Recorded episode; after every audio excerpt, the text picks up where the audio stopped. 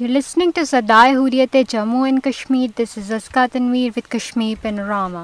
Indian forces continue state terrorism and gross human rights violations during the so-called cordon and search operations in Indian illegally occupied Jammu and Kashmir. A report released by the Kashmir Media Service maintained that the Indian troops Military and police personnel martyred 10 Kashmiris and arrested over 100 people, including Hurriyat activists, in the last 2 weeks in different districts of the territory. Gross and systematic human rights violations are being perpetrated by Indian troops on a daily basis in Indian illegally occupied Jammu and Kashmir. Modi should know that no amount of Indian brutalization will be able to subjugate the Kashmiris. World history is witness to the fact that freedom movements can never be suppressed through oppression. The report said that the people of the occupied territory have rejected Indian military and right as might policy, and they firmly stand with the freedom struggle of the right to self-determination. India can't break the Kashmiris' will for their righteous demand of plebiscite by resorting to wanton killings and arresting in the occupied territory. The report added that people will never forget humiliation, illegal, unconstitutional, undemocratic decision of 5th August 2019 by the BJP government. The report said Narendra Modi and his henchmen must be held responsible for their crimes against humanity in Kashmir. Indian defeat is written on the wall. Kashmiris are destined to win the freedom. Moreover, the all parties conference has urged United Nations and international human rights organisations take notice of the wide atrocities military siege by the Indian troops and police illegally occupied Jammu Kashmir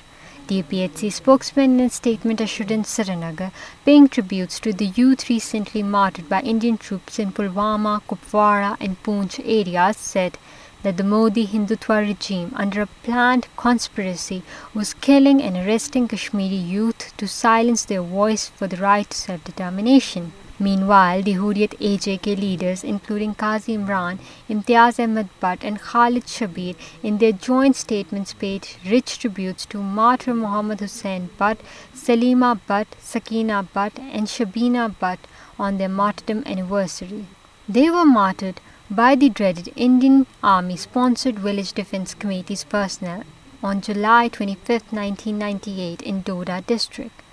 They said that the commitment of Kashmiri people for the freedom had frustrated India, which had adopted a brutal policy to prevent the people of Kashmir from their just struggle for right self-determination. They said that the killing of the innocent youth by Indian troops and their sponsored terror groups had proved that the occupied territory had been converted into a slaughterhouse where Kashmiris were being ruthlessly killed.